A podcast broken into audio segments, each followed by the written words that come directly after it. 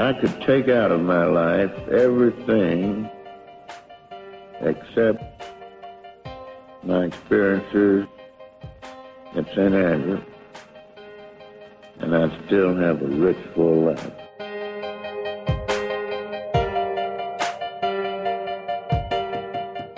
But the last tee shot I hit was more like it, that one in the playoff. Against Barton and Ray. That's right.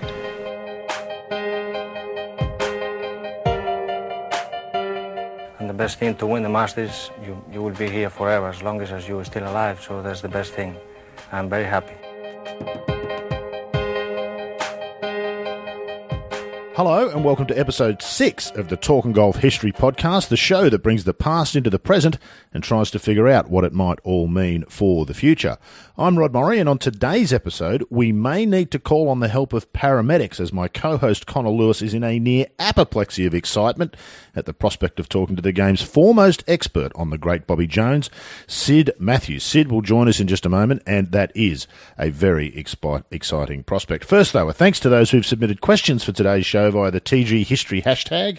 We'll come to those along the way to get some of Sid's thoughts. Also, don't forget you can get in touch with us via email at history at talkinggolf dot com or by tagging myself or Connor on Twitter. I'm at Rod underscore Murray and Connor is at at S Historians. Both of those links will be in the show notes. If you like the show, do us a favour and share it with friends and fellow golfers. And for more quality golf content, head over to our home base at w w w dot talkin golf dot com. Check out some of our other podcasts, including State of the Game with Mike Clayton and Jeff Shackelford, and the really excellent Feed the Ball Course Architecture podcast with Derek Duncan. Enough of the homework. Let's get to the nitty-gritty, and I'll start by bringing in my co-host, Connor Lewis. Connor, do you have a paper bag nearby in case you begin to hyperventilate? The trick is to breathe, my friend. Breathe. I can't believe how excited you are about today's show, which is fantastic.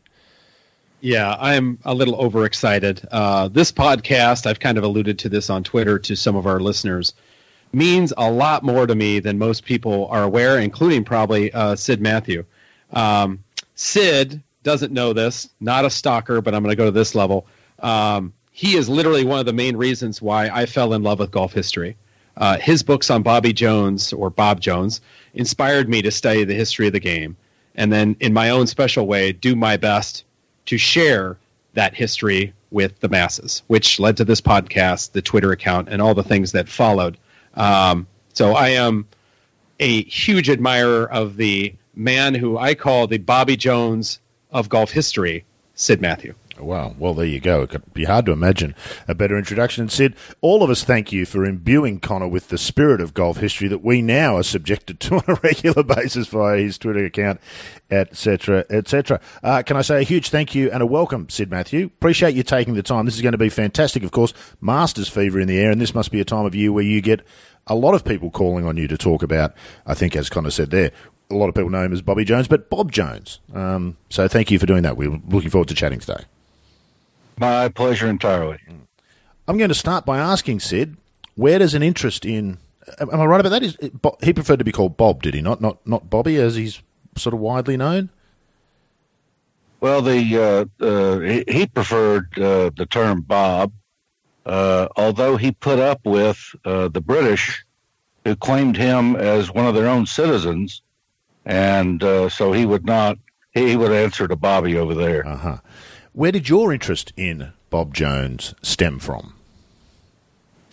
Well, I my law firm litigated against Bobby Jones' law firm in the nineteen seventies and eighties in a series of uh, class action cases called the Dalcon Shield I U D. Uh, the Jones firm in Atlanta uh, defended the insurance company and the manufacturer of the device, and I represented several hundred uh, people uh who were injured by the device. Wow. So I was always up in the in the Jones law firm conference room uh, mm. at the Haas Howell building on Poplar Street in Atlanta, and got to know uh, all of his law partners. And, uh, you know, I became interested in really Bob Jones as a person rather than the, you know, the hero as sportsman. I never. That is a nugget I never knew. I didn't realise. Uh, was he still with the firm at this stage? He he died, of course, in the seventies. I Yeah, he actually died right before I got out of law school, so I never had the pleasure of meeting him, uh, but I got to meet, uh, you know, his main law partners, wow. uh, uh, the people who uh, were his proteges, Charlie Yates, Tommy Barnes, Charlie Harrison, wow. uh, Watts Gunn, uh, and nine. was privileged to uh, to actually film them, to interview them and film them. Uh, before they got away from us. Watts Gunn? Now there's a name. Hmm? Watts Gunn? Ah, that's fantastic. And a, and a heck of a player. Yeah. Yeah. Indeed. Well, uh, he also uh, was in the frequent company of his martini, and his favorite toast was, how? Did I say how? I meant when. I know how. Love it. I love it. Uh, love a ca- it. Cast a character. That, of course, he was, was a real, he was a real character. Yeah. That, of course, was a massive legal case. Uh, Sid, an enormous, you know, an international legal case, wasn't it? Um, I never realized. Well, it that. was. It was. Uh, I was uh, co-lead counsel in the uh, two and a half billion dollar uh, settlement um, in the bankruptcy, um, and it, it involved. I think there were three hundred thousand uh, claimants at yeah, the end of the day. Yeah, an awful lot. So uh, you know, it, it was one of the biggies. Yeah. Are you technically one up on Jones? Is that what you're saying? Well, we uh, we were fortunate enough. I think the biggest verdict was four point nine million dollars, uh, but we we uh, did very well for our clients in that in those series of cases. And of course, uh, they were very professional about it mm-hmm. and uh, uh, took their lumps accordingly. Yeah, indeed. Now that's not what we came together to talk about. That, that just caught my attention, Connor. I'm going to set you loose because that's an yeah. extraordinary statement you've made there. To, that it was Sid that got you interested in golf history. Tease that out for us a bit, and then you can ask Sid some questions, which of which I'm sure you've got hundreds, literally. Yeah, I, I would say, um, I mean, this is, you know, oh gosh, fifteen years ago probably. This is probably when my it piqued my interest. Two things really started my interest in the game. Um, oddly enough, one of them was a nineteen thirty-one University of Iowa yearbook, um, which I'm doing a podcast on called The Lost Champion. Um, and that was the story of uh, George Roddy, who was the first African-American golfer in the N C A A, uh, and he played for the University of Iowa. And I stumbled across his photograph in the University of Iowa yearbook looking at uh, my grandfather's photo, which was the page over. He was the captain of the gymnastics team. And so that piqued my interest, and I started studying a little bit more about George. And in doing so... Um, I'm not quite sure how I came to your first book, Sid. I think somebody gave it to me. And one of the great things about uh, Sid and his books is not only are they informative, but they are extremely well written. Uh, so they're an enjoyable read. They, I, I, I probably have oh, hundreds of history books now in front of me. And some are well written and some are impossible to read. And Sid's are some of the most enjoyable. So once I had one and I finished one, I was like, oh my gosh, he has more than one. So I started buying them. I don't know if I have them all, uh, which I, I guess begs the question, Sid, how many books have you written on Bob Jones? Well, I think there's eight or nine on, on Jones. I think there's maybe fifteen total. Uh, yeah. I've, I've done uh, four or five that are in the can. They haven't been printed yet, but they, they're done. Uh, so uh, in case... Uh, I uh, meet my maker a little early. Somebody else can take care of printing them. But nice. uh, uh, books like uh, biography of O B Keeler, you know, who was yeah. Jones's biographer. Uh, it's a, you know, very limited audience, but uh, kind of an important title. Yeah. But, uh, you mentioned Iowa. You know, I was born in Iowa. Oh, I didn't uh, know that. Where about? Uh, my uh, I was born in Webster City, which is ninety miles north of Ames. Uh, my uh, maternal grandmother uh, practiced medicine there. She was the first woman to graduate from Washington University Medical School in Saint Louis, married her lab partner, and they moved to Webster City, where, where they uh, practiced medicine until they passed uh, in the middle eighties. How funny. So and of course, Iowa, Cliff- Iowa's got a big connection. Yeah. Clifford Roberts, by the way, was born there as well. Just F Y I to our listeners. Uh, yeah, uh, good old Cliff. Yeah. we, we might come to that. Where do you find time to study law in between writing all those books or practice law, Sid? That's oh, an extraordinary well, workload. Well, you know, uh, uh, Doug Sanders said, I hire somebody to sleep for me. I like that. Uh, that may be, may be the case. But, you know, uh, it's uh, I, I sort of gave up watching a lot of the, the uh, useless television, and I'd, after dinner, slip into the library and, and usually burn the midnight oil, which is how, you know, lawyers operate. Uh, there's no geniuses in the courtroom. The The answer is usually found in the law library late at night, burning the midnight oil. So that, that's held true for a lot of these projects. Yeah, there you go. A bit like golf said, the, the, the real work gets done on the at the practice area. Everyone only sees the big moment in the tournament, but the real work's done elsewhere, isn't it? It's uh, it's always the truth in those things. Well, you know, that that uh, it's true. Like for Hogan, who, you know, dug his answers out of the dirt. Uh, but isn't it interesting that Bob Jones never had a golf lesson in his life? Right. Uh, he he watched uh, Stuart Maiden play golf when he was age six across the fence from Eastlake in Atlanta. And, you know, he'd run home and practice the, the swing. He never had a lesson. So, uh, later in life, you know, he would get... Uh, Uh, sideways, his uh, you know his stance or his alignment would get off. Usually the ball would start creeping back in the stance, so he'd be pushing it to the right. Yeah. And uh, you know, Maiden would, would read in the newspapers, like at Oakmont, Bob Jones is blasting his ball, but it's he's in the adjacent fairway to the right, right, and uh, or in the church pews, you know, in the church pew bunkers. And so he once sent a telegram to Bob, hit it hard, it'll land somewhere. So instead of Love that. instead of landing in the in the church pew bunkers to the right, he was in the adjacent fairway.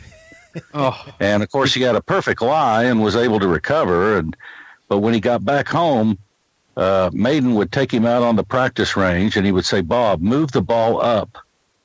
And then he would say, hit now hit the hell out of it. And when Bob turned around to thank him, uh, Maiden was halfway back to the clubhouse. That wow. was the extent of the lesson. Wow, my kind of teacher. Yeah, that's. uh, well, but he, I but think he never really he never really had any golf lessons. It's uh, it's amazing. You know, he had a he had a very keen intuition about physics, mm-hmm. and of course had a degree in mechanical engineering at Georgia Tech at twenty-two. Uh, that didn't hurt, uh, but. Uh, You know, he was able to put that uh, that instinctual genius together uh, to, you know, spin his record, which really only lasted fourteen years, which is pretty amazing. It's a gift. Really, Let me ask you it, this. Sid? Sorry, Connor, that's a gift, isn't it, Sid? You you, you yeah. must be yeah. born with that. Most of us aren't born with that. That that, that genius. Yeah, you, you know, you, you that's right. You and and you're seeing some of these young kids today. Uh, you know, like Spieth. Spieth has got a special gift. I agree. A lot of these kids have very very special gifts, and uh, not the least of which is putting. Yeah. You know, uh, Willie Park, the the first uh, British Open champion, said. A man who can putt is a match for anyone, and he's so right. Yeah, indeed. Sorry, Connor, I cut you off there. No, th- no, that's quite all right. Um, I've read that um, beyond just Bobby Jones, Alexa Sterling and Perry Adair had swings that were almost identical to Maiden. Do we know, I mean, this isn't a Bob question, but did Stuart Maiden give them lessons, or was it the same kind of approach of just watching the master swinging and kind of adapting his swing as their own? Do we know? Well, yeah, we do. Uh, actually, Alexa Sterling lived directly across the gate from Eastlake. Her dad, Doctor Sterling, was an ophthalmologist, and uh, and she took lessons from Stuart. She was two years older than Bob, and uh, she was really the first champion at Eastlake. Absolutely. You yeah. know, she won three uh, uh, women's amateur championships in a row, uh, one of only nine women to do it. Uh, but but she actually had lessons from Stuart, as did Perry. You know, Perry Adair was the son of George Washington Adair, the, the father of golf in Atlanta, so-called, uh, because he was the uh, president of the Atlanta Athletic Club and uh, acquired the property to build Eastlake from Harry Atkinson, who founded Georgia Power. But Perry was lucky that his dad was wealthy enough that he took him all over the South and uh, and allowed him to play in, uh, you know, tournaments all over. And every now and then they'd grab little Bob Jones and drag him with them. Right. So he, he was lucky to have the benefit of that as well. But, you know, sometimes they would, uh, people would say, oh, I see Stuart Maiden is here in this golf tournament. And they say, no, no, no, it's that little kid. His name's Little Bob Jones. Yeah. That's how, I, that's how close their swings were. Right. One of my favorite stories, and I believe it's a story you told, was uh, of one of Bob Jones's favorite trophies that he won from uh, Alexa. Would you mind sharing the story with our audience? Yeah, uh, Frank Frank Metter uh, was a little pal of Bob's. Uh, he was also age six. Alexa was age eight. She was eight, actually eight and a half. And they uh, had a summer cottage adjacent to the fence at East Lake, and the kids would uh, dig a hole in either end of the dirt street, and that was uh, two golfing holes for them. And they would right. just play on the dirt road. Uh, and Miss Metter decided that she would put up a little, uh, uh, it was really a, a kitsch cup. It was a very small silver cup. And she'd have a little tournament for the kids. So Alexa really won it. She posted the lowest score. Uh, but uh, they gave the trophy to Bob. And Bob said, I always felt very guilty that I won that thing because Alexa really deserved it. But he said, that didn't mean that I didn't have it under my pillow every night. That's the best part. He took it to bed with him. It's so fantastic. Yeah. Well, out of, and, all, and, out of all the trophies.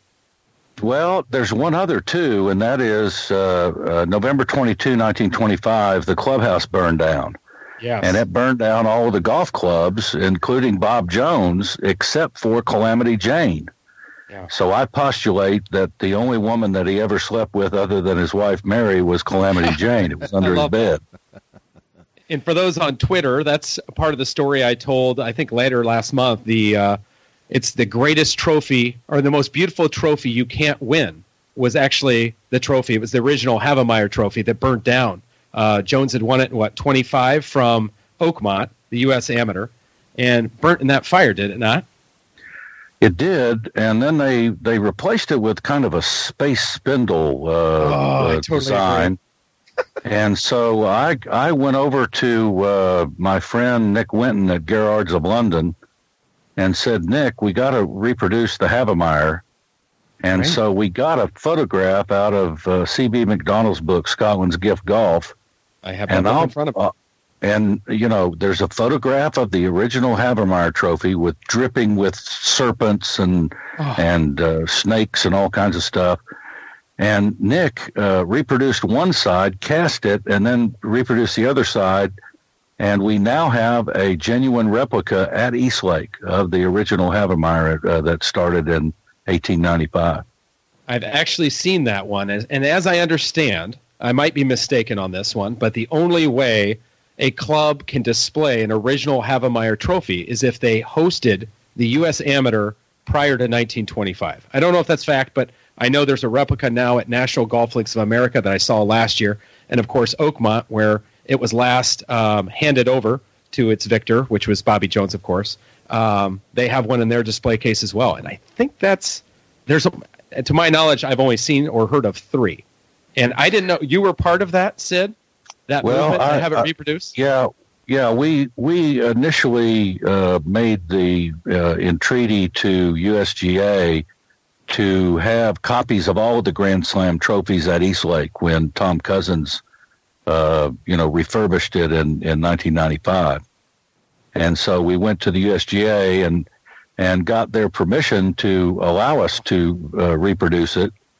Uh, then we. Of course, had the copies made of the current uh, amateur and open trophy. We got the R and A to allow us to do the British uh, open and amateur trophy, and we have the Walker Cup trophy. So we've got them all. Oh, beautiful. And and, and listeners, if, you, if you're listening to this right now and you have not seen the original Havemeyer trophy, in my opinion, it's the most beautiful of the Grand Slam trophies. Uh, I hate to say this, but it's so much prettier than the Havemeyer trophy we have today. Um, I, I, I just think it's one of the most beautiful trophies I've ever seen. It's that beautiful. Now, let me ask you this, Sid. So you had a, a, a photo of uh, from C B McDonald's book. The other side of the trophy, is it an exact duplicate of what you have on it, or is it what's on the back? I mean, yeah. is it? Yeah, yeah we had to. We had what we had to do is uh, d- uh, do one half at one one half at a time, and then merge the two. That so was the genius know, behind it. Yeah. Do we know? Is, is there a, a lost half of the U S Amateur Trophy, of the Havemeyer Trophy? In other words, all these duplicates, I assume, are have been made from the same mold. Those in National Golf Links, uh, the U S G A Museum, uh, yours, uh, Eastlake. Um, is there? Do we know if it was a du- it, was it a duplicate side anyway, or is there a la- you know a lost half of that trophy? Does that well, make sense? What I, I'm asking. Yeah, it does, uh, and that would require that we go uh, look at all of the photographs of the champions yeah. with the trophy. Mm. Uh, I, I've got uh, a, a book full of them, and I, you know, I never really have tried to see if they turned it around. A lot of times, like uh, they'll show the, the British Amateur Trophy, and old Tom is facing the other way; it's backwards, but yeah, nobody knows. Yeah, yeah, you know, but yeah, but so uh, that that would be an interesting study to get all of those photos prior to nineteen twenty-five and. And see if maybe they flipped the trophy around when they were presenting it and photographing it. One time, be, right? Be, you just yeah, need one. Yeah, might be a book. No, you know, so you've got nothing else to do. You could write a book about that. There you go. yeah, yes, of course. Just absolutely. Just, and, and before a, I let Connor a book back of pictures. You, yeah, before I get let yeah. Connor back at you, Sid. Do we know why the new Havemeyer Trophy wasn't just a replica? Why they didn't just replicate the old trophy? Was there any reason ever given for that? For why changing the whole shape of it once it had been lost in the fire? Well, Well, this is this is uh, what we uh, we face today with uh, golf uh, committees.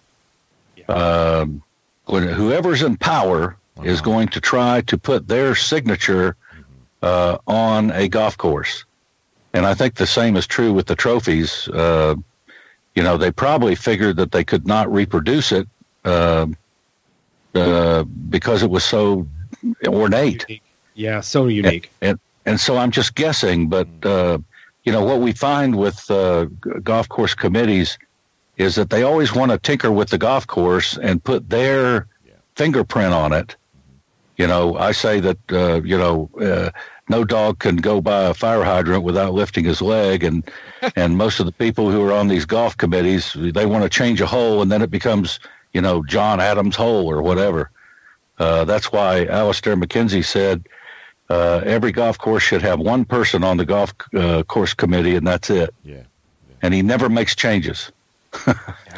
Right, yeah. right. You just establish what is there. Brilliant, really, really brilliant. I, I, I, I, I by the way, I um, I nerd out when it comes on. You know, I, I call it lost golf courses. I study a lot of those, like the the original Shinnecock, and then try to map it out, and then even get the opportunity to walk or video the lost golf course. And this falls right in line with that. Now we have to know, Sid, what does the back, the back half of, that look like? of the Havemeyer Trophy look like? I mean, I'm I have goosebumps right here, even thinking about it. Because what if it's different? How, how exciting well, I've got be? I've got a bunch of uh, uh, pictures of the trophy at various times. You know, Von Elm won it um, in um, twenty-four, beat Jones. Uh, we got pictures of it then, and I've got it in in various uh, forms. Being held on a table, uh, you know, standalone. So uh, I'll, I'll pay some attention to that after this yeah. and see if we yeah. can uh, uh, solve the riddle. You and I can chat Perfect. amongst ourselves, Sid. Connor's already on his way from Florida to your place to have a look. uh, right. And in the car right now. That's yeah, so true. You get so. Well, let's, let's go into his championship years as we move in. So, uh, as you mentioned, we have, at least in the major championships, we have a, a window from essentially nineteen sixteen to nineteen thirty, which is beautifully bookmarked by, uh, or bookended by Marion, right? Starts off at Marion, ends at Marion. Let's walk through, I'd say, the, what everyone calls uh, the seven lean years, right? So I don't think a lot of our listeners know. Let's start off at, at Marion, and, I, and we won't go through all the majors, you know, from nineteen sixteen to nineteen twenty-three, because I think, I know for sure I'd love to have you back on the podcast to do a deeper dive, but that first U S Amateur in nineteen sixteen at Marion, um, would you mind going through for our audience who probably don't know, how young was Jones? Was he uh, a well-known figure in golf? How was he received, and how did he do? Well, of course, you know, uh, Jones was born in um, Saint Patrick's Day, uh, nineteen oh two. So that made him fourteen years old. He was the youngest ever to contest a U S amateur. And he was known as the, the Dixie Whiz Kid, or the boy from Dixie. Uh, he was, he could, he could blast it pretty good. He was, you know, he'd hit two hundred fifty yard drives, and uh, that was good back then for hickories and a eighty compression mush ball. And but, you're fourteen. Uh, and you're fourteen, you're brash, uh, you know, you're, you're he was uh, a pudgy little kid, you know, he was, he was not nearly the movie star idol that he looked like in the thirties. Uh, but, uh, you know, here here he's facing uh, people like Robert A. Gardner, who had won the, the amateur a couple of times, and uh, and uh, Jess Sweetser, uh, who was uh, nineteen twenty-six British uh, amateur champion. He won the uh, amateur in uh, twenty-two, uh, American amateur in twenty-two at Brookline. So, you know, he's facing some national competition really for the first time. And he'd never really been outside of Atlanta. Yeah. Uh, you know, so, uh, you know, he was, uh, he posted a very uh, confident medal score. And, uh, um, and finally, uh, Robert A. Gardner put him out. Uh, but it, it really gave him uh, a thrill, because he saw, you know, kind of how he stacked up against the competition and what he needed to do to get better. Um, it's kind of interesting that uh, uh, Travis, uh, the, Travis, the grand yeah. old man, the grand old man of golf, uh, you know, who won the British in in uh, oh five, actually it was oh four. Uh, he was there, and he was asked uh, to give Bob Jones a putting lesson. Right, great story. And uh, Jones was staying in town, and they had to catch a train to, to get out to uh, uh, to Ardmore. And they missed the train, and he missed his putting lesson with Robert J. with uh, uh, Walter J. Travis. And of course, Travis said Jones is uh, a, a, a wonderful shot maker. Of course, he'll uh, improve when he figures out when to um, make the shots, you know, the occasions upon which he makes them. Uh, and his putting is faulty. And what he meant by that is that Bob's feet were about shoulder width, uh, had a wide open stance, and used kind of a uh, slapping stroke, kind of like Walter Hagen did. So he'd kind of slap at it and let the ball roll. You know, the, the putters then had maybe six degrees of loft. Yeah. Uh, you know, and so they, they would jump the first half an inch or an inch off the ground. And uh, that didn't really promote uh, the perfect strike, which is uh, hitting the ball in the equator with overspin. But later, uh, Travis was uh, at Augusta, Uh, and they were playing a match uh, at the Augusta Country Club.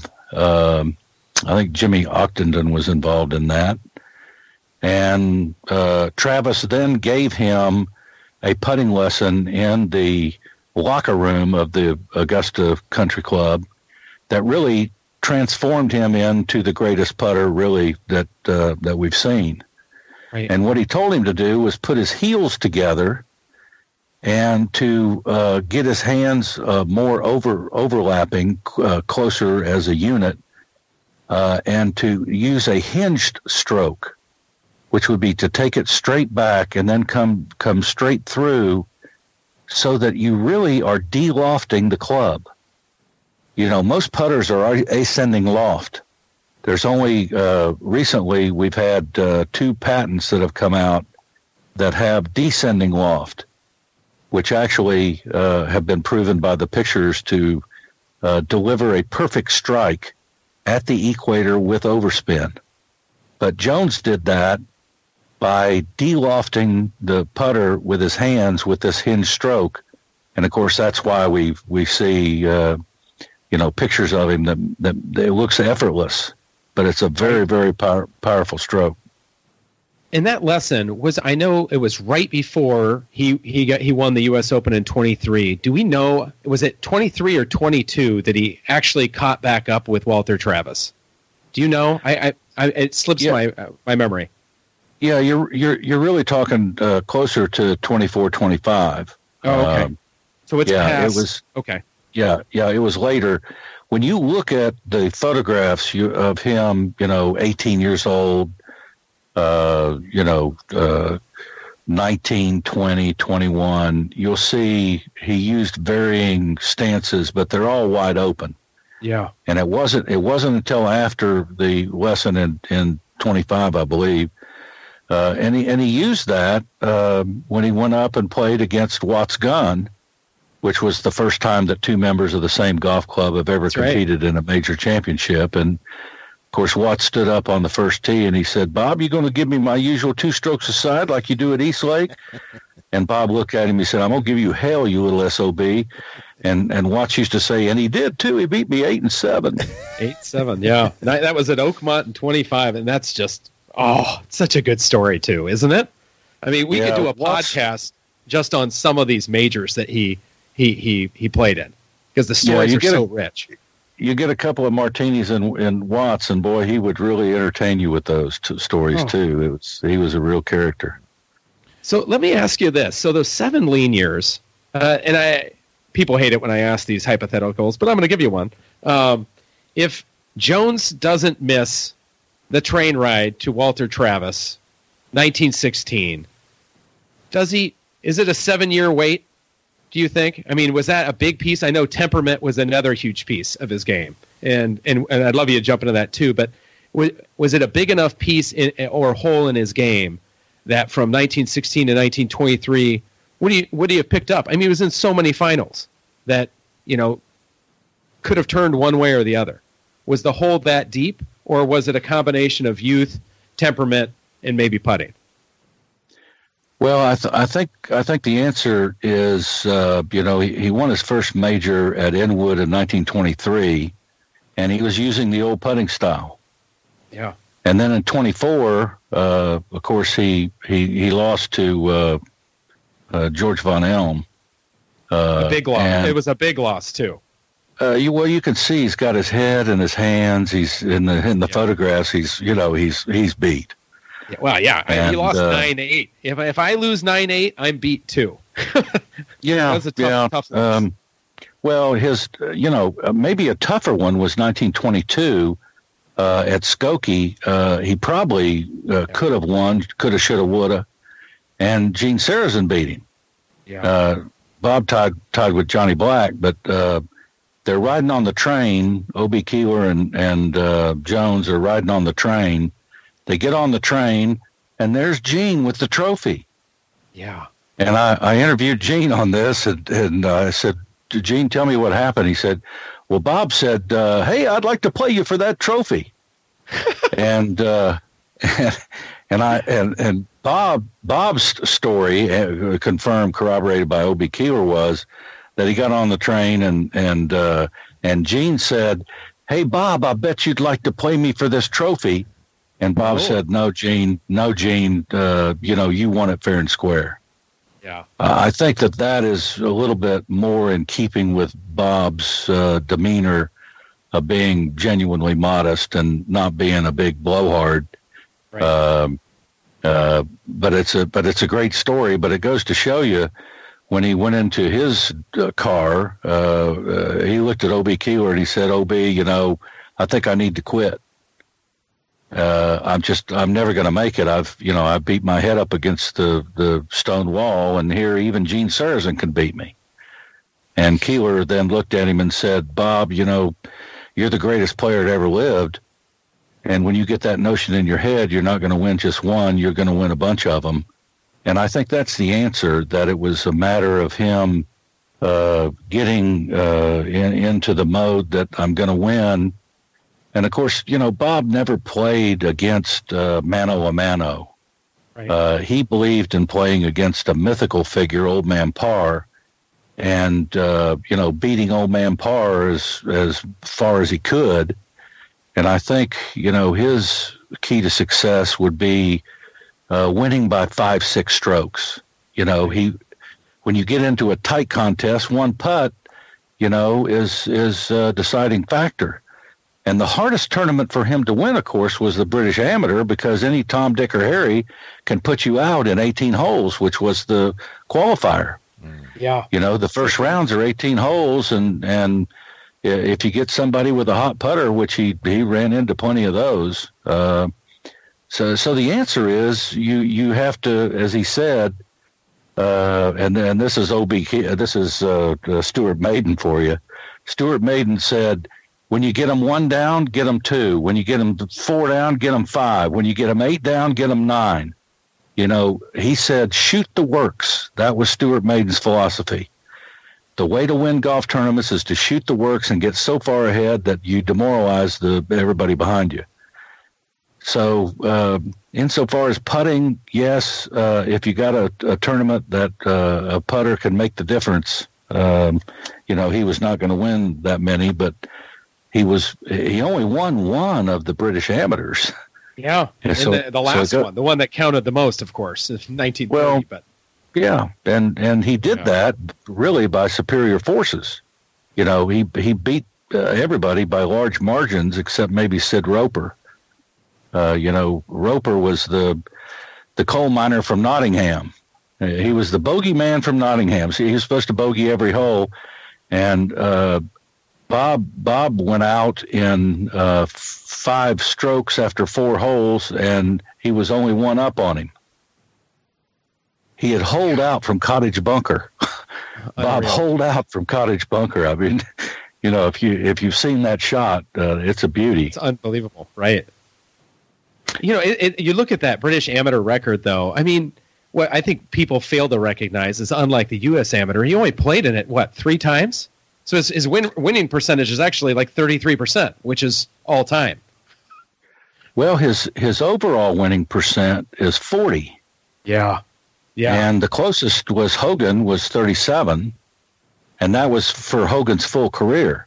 You know, Bob yeah. is only he was only uh, uh, in, in contest fourteen years.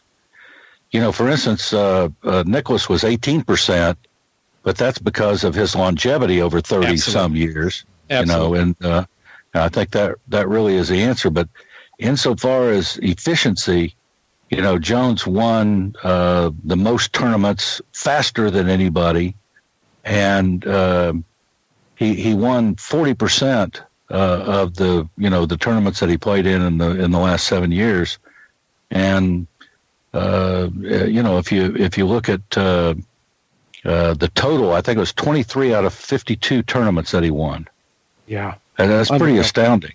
Absolutely. And if you look also. Uh, From from uh, the la- in the last seven years, he was first or second in eleven of thirteen U S and, and British championships that he played in.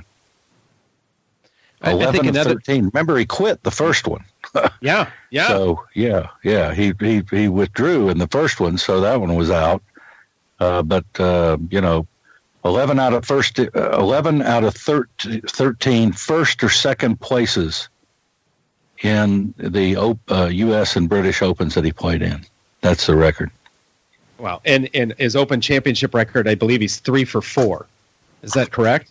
He played yeah, in four. Yeah. He won three of them. And the and the first one was, what year was that? I'm trying to think. The first one was twenty-two. Is that right? Am I wrong on yeah, that one? Play, yeah, he played at Skokie in twenty-two, and Gene beat him. Yes, that's right. Right. Yeah, and then nineteen twenty-one, he played Saint Andrews, correct? And that's the one where...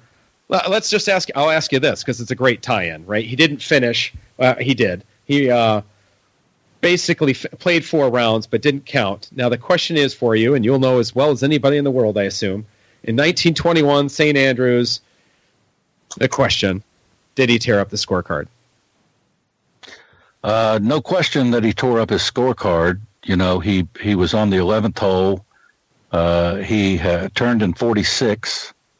Uh, doubled number ten, yeah, and he's and he's hot, and he puts it in hill hill bunker on the left, not Strath on the right, and he took three uh, swipes at it, and uh, the ball uh, came out in his pocket.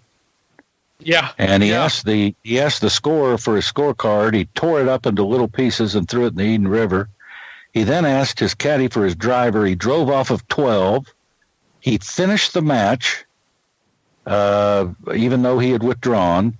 And then he they allowed him to play the next day, and he shot par seventy-two.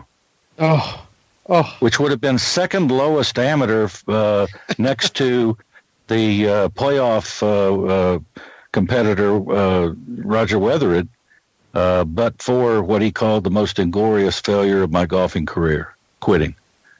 Yeah. What? And, of course, so, the British press roundly criticized him and and said, well, it looks like Master Bobby, the Dixie Whiz Kid, is a boy, and a rather ordinary boy after all. Ooh. I've always I so think they he missed, went home I with think, his I, tail between his legs, you know, and, and yeah. had to had to fortify him, refortify himself. Can I just ask you, do, do we know why they let him play the next round? That seems almost incongruous, doesn't it? After an incident like that. Well, he, yeah, uh, uh, the fact is that uh, he didn't have anything else to do. He wasn't going to go to the movies, and I think that they figured, you know, that they they probably figured that they were after the gate. Because everybody was out to see this see. this Dixie Whiz Kid, yeah, yeah, and so they probably let him play out of pity, and and, and because so many people had come to Saint Andrews to see him, to see him play, yeah, so, yeah. So let him play. So you it's know, kind of a Tiger Woods deal, you know, yeah. where Tiger is the draw. And and and Rod, to that point, I mean, the R N A uh, and the officials uh, that held the Open Championship were quite amazing, quite frankly, to Americans. And, and this is a different example. This is actually for uh, Johnny McDermott. In uh, nineteen fourteen, Johnny McDermott uh, missed his tee time for the qualifying rounds in Prestwick and showed up during, like, missed his tee time. They were halfway through the qualifying rounds, missed his tee time, and out of just, I, I think, the understanding that someone had traveled so far to play in this tournament, they were going to allow him to play in the qualifier with a marker. And to McDermott's credit, he said that wouldn't be fair to the field, and ended up taking the ship home, which of course got hit by another ship and almost sank. But the point was that they were extremely courteous to Americans. And I, th- I, I think plus the gate, I think McDermott was coming off of, you know, two-time U S Open champion, so he was probably a gate draw as well. Uh, but I, I think that does play into it. They, they really wanted us to come enjoy their Open champion. They didn't want us to win it. Oh, no, they definitely no. want us to come contend for it. Well, I think that that is the point. Uh, you know, if you talk to Walter J. Travis, he'd take issue with you because, oh, you yeah. know, when, when he went over in, in, in oh five, uh, uh, you know, he had to change his shoes in a driving rainstorm on the on the back stoop of the building. Yeah. And, and it made him so mad that, you know, he s- stormed after Uh, the whole field and, and, and, you know, subdued them and beat them.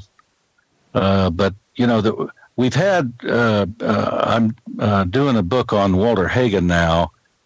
And, you know, one of the, one of the big uh, issues was uh, Walter uh, causing a row by saying that the reason why the Americans have won the Open from twenty-one to thirty-four when Cotton took it for the first time is because they were lazy.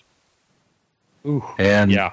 yeah, you can imagine the firestorm. Lord North, Lord Northcliffe, you know, uh, just uh, uh, toasted him in the newspapers. Yeah, and and Walter said, well, you know, I wasn't trying to be, uh, you know, discourteous, but the fact is that, you know, they believed that they were the universal man and that they had their occupation, and uh, golf was uh, just a recreation. So uh, Americans were really turning it into uh, an occupation. you know, they yeah. were they were serious about it. But uh, that that's uh, uh, that's one of the big fights uh, that, that occurred. You know, Johnny McDermott is the one in in nineteen thirteen. Uh, well, actually. Uh, the the first uh, Open that, that Francis Ouimet won, he was the one who said, you guys think you're going to come over and win our Open? Well, I got news for you. You know, he was he was about as rude as you could get. Was Hagen right? And that was to, was he yeah, right? it was yeah. No, no, it was Johnny McDermott is the one who uh, yes. no, no, uh, who spouted off, you know. But was Hagen right when was, he said that the Brits were lazy? No, um, I, I think that uh, the Americans uh, were uh, very keen on putting. Uh, and, you know, the, our greens were probably better than theirs at that time. You know, the ones that we played on, we had, you know, pretty pretty darn good greens. And the putting really made the difference. Mm-hmm. You know, they were they were taking they were taking thirty, thirty, thirty-two putts, whatever, you know. Mm-hmm. We were taking twenty-three, twenty-four putts. Mm-hmm. That that will do a lot of damage. Oh, yeah. It will, especially over the course of four rounds. Yeah, man, it can putt is a yeah. for any. And if you look at, and if you look at who won, you know, uh, of course Hagen won in uh, twenty-two, twenty-four, twenty-eight, and twenty-nine, and he was one of the best putters ever. Uh, and you look at uh, Denny Shute jumped in there. Jock Hutchison was twenty-one. He was terrific putter. Mm-hmm. Hutchison won it, you know, at Saint Andrews in twenty-one. So. Uh, So I think maybe, you know, Willie Park was right. A man who can putt is a match for anyone. Match, match for anyone. What is this? What's the state of the game? That's true today, too, by the way. Look at what's happening today. Yeah. And and yet, of course, all of us as golfers sit, including some of some of the very best professionals, fall for the trap, don't we? We just feel like if we hit it better, we'd score better. And those who figure out how, the importance of putting are the ones who are ultimately successful, aren't they? We all fall for the... the lure of the sexy golf shot, when really the real business happens at the other end of the hole, doesn't it? And that's probably always going well, to be the case, I suspect. Walt, Walter Hagen said it best when he said three of those and one of those is still four. Yeah, so good. So good. Yeah. One of my favorites. Great line. What's the state of the game around that that fourteen-year period of Jones? Is he driving interest in it worldwide? Is there a disparity between the popularity of the game on either side of the pond? Is there? What's the state of sort of golf more generally? Uh, at this time? Well, you, uh, uh, you know, uh, of course, Bob is uh, graduating nineteen twenty-two from Georgia Tech, degree in mechanical engineering. You know, then then he goes to Harvard in twenty-four and gets a degree in uh, English literature. And then uh, twenty-five, twenty-six, uh, he's down in Florida at Whitfield Estates playing against Walter Hagen. Uh, in Great Britain, they had the Great Depression. They had the Great Strike. Remember, they it was uh, everybody uh, uh, went on strike, and uh, when the Americans went over in twenty-six, uh, they were scared to death they were going to have to cancel all the matches. Right. And finally saved them, you know. But uh, uh, Florida, of course, went into a, a terrible depression in twenty-six as well. Uh, and then you go, you go twenty-seven, eight, nine, and then you got the Great Depression. Mm-hmm. So imagine, uh, you know, uh, the economy was not very hospitable for uh, golfers. Uh, how many golf courses did you have? You had fifty, around fifty golf courses, maybe right after the turn of the century. You know, uh, eighteen ninety-five, you know, the U S G A was what? There were maybe forty, forty golf courses when they when they uh, organized the U S G A in, in eighteen ninety-five. So so it's a game that's kind of, I suppose, it's somewhat in danger, I'd imagine. It was a fairly, it was a somewhat wealthy pursuit in the U S, wasn't it? Uh, it was a, a country club game. Yeah, in Great in Great Britain, you know, it was the, the artists and the artisans. Mm-hmm. It was... Uh, The shopkeepers, uh, the golf courses belonged to the city, mm-hmm. just like Saint Andrews. Uh, you know, they were not private clubs like America. America grew up with uh, all of the wealthy people who played golf. Mm-hmm. Yeah. You know, you had Shinnecock, you had the ones on uh, Long Island, as I like to say it. Uh, you know, the the main golf clubs uh, are still the most prestigious today, yeah. you know, the old ones. Um, and so it's a rich man's game in America. In in Britain and Scotland, it's still uh, the common man's game. Yeah, it remains. You, you know, you closed your shop at five, and you went out and you played nine holes. Yeah, that was just standard. Yeah. One of Connor's hypotheticals for you: without Jones, does the game in America suffer somewhat more? Perhaps does he maintain interest in the game in the U S? I guess as we head into some well, extremely you know, uh, to to sort of uh, to sort of tie the thought together, um, with everybody in a soup line and begging for work, uh, you know, America needed a hero. Mm-hmm. They needed somebody who, uh, you, you know, like uh, uh, Steeple Steeple Chase Kelly, you know, climbing a flagpole. Uh, the people, uh, Admiral Byrd going to the North Pole, uh, Lindbergh flying to Paris. Uh, we needed heroes. We needed uh, somebody to take us out of our misery and give us uh, an idea that, you know, there was hope. Mm-hmm. And, of course, that, that really was one of the reasons why people jumped on Jones's bandwagon, was that here's this, you know, cl- clean-cut kid, uh, you know, got the world by the tail. He's the greatest, you know, he's a world beater. Um, you know, I can live vicariously through him. Mm-hmm. That was one of the pieces of magic that worked, uh, you know, back in, in the Depression days. Yeah. You know, the, the other right. side to that, too, is the uh, the unsung heroes here are the hero makers, the Grantland Rices, mm-hmm. the Obie Keelers, the Bob Harlows, who told their stories, right? I mean, well, where would we Obie be without Keeler, those? You know, Jones, yeah, you're right. Jones, Jones said, you know, I wouldn't be half the man that I am if Obie wasn't there to travel one hundred fifty thousand miles with me to tell the story. Yeah. Nobody would know and the he, story. And sometimes be, I mean, they didn't have it back then, but almost like his mental coach. I mean, he's the guy who's saying, this is your tournament. You know, the only person in your way is you. I'm paraphrasing, but essentially, you're the best player in the field. Win it. Yeah, I, I hypothesize that he was really the first golf psychologist. Mm-hmm. Um, uh, and, you know, was there uh, around the clock, really. Yeah, uh, brilliant, brilliant fellow. And Jones was brilliant, you know. So here you got two smart guys together. And, uh, of course, you know, Hagen uh, was the first one to become a golf professional. You know, he he disaffiliated from any club and made his money with exhibitions. He yeah. played two or three exhibitions a day.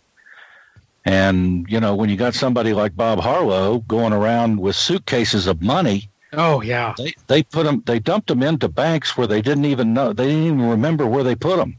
Yeah, they'd go into go into a town, and you know they'd make a suitcase full of money, and they'd go deposit it, and then forget where it was.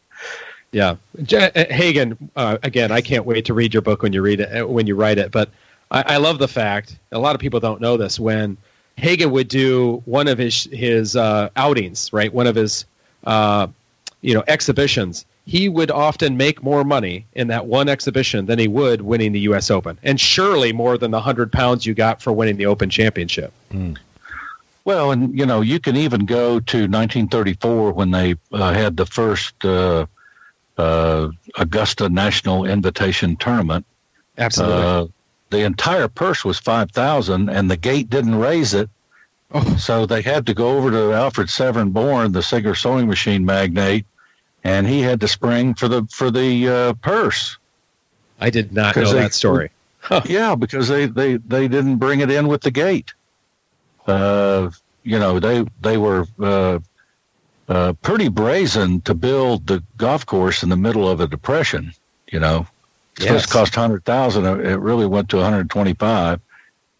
And uh, Alfred Severn Bourne said, if the depression had not uh, wiped me out, I could have uh, underwritten the entire uh, golf course construction.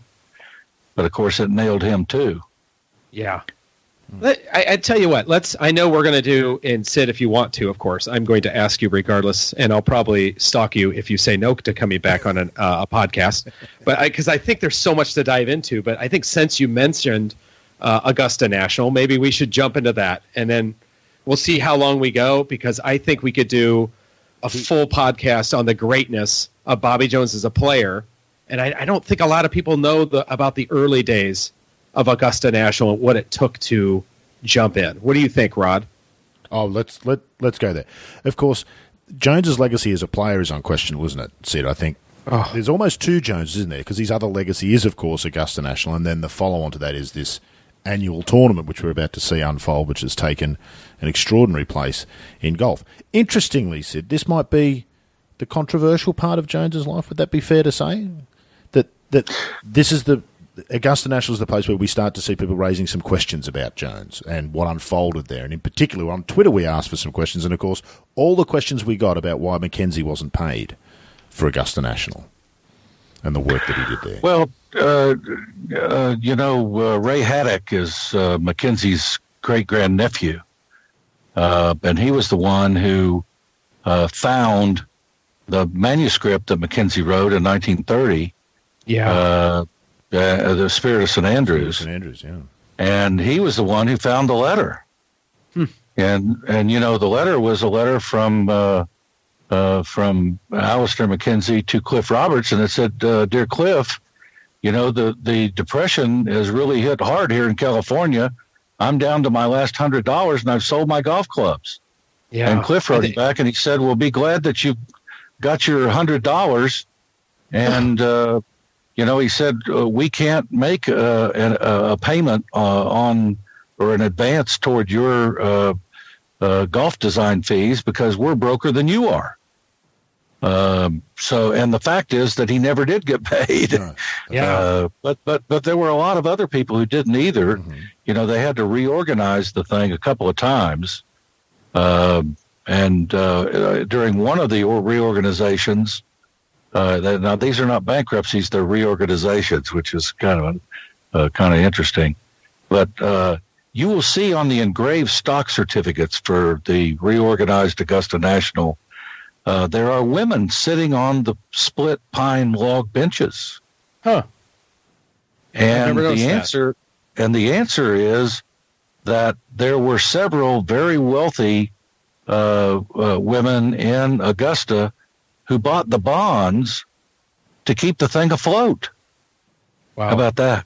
Yeah, amazing. Isn't that interesting? So that. They mem- yeah. I did not know that. Were they members in that case, having bought the bonds? No, no, no. But, um, but you know, women have played Augusta ever since uh, its inception. Uh, you know, Alistair McKenzie was ill uh, in nineteen thirty-four, right before the – he never saw the golf course sodded in. It was there was no grass on it uh, when he saw it, but he sent Marion Hollins as his emissary to uh, Augusta to uh, follow through on the detail to make sure that all of his details had been followed through, mm-hmm. and that goes to show you, you know, the respect that he had for her, mm. you know, not only as a player, but she also, uh, you know, uh, funded uh, Pasatiempo. Mm-hmm. Right. Uh, also, uh, the, she, what, the she, national... she won the she she bought the the land that the Kettleman oil fortune came in. She bought several tracts of land, and the oil came in on the Kettleman ranch. And she was multi multi millionaire during the Depression, mm-hmm. and of course was able to build Pasatiempo with it. And uh, but it, but and also a terrific golfer, you know. Mm-hmm.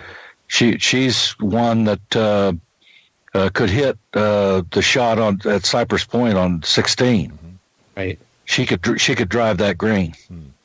Just to just to go back, how does the relationship fall between Jones and Roberts? And Roberts obviously is, you know, an extraordinarily large part of the history of Augusta National. And what was that relationship like?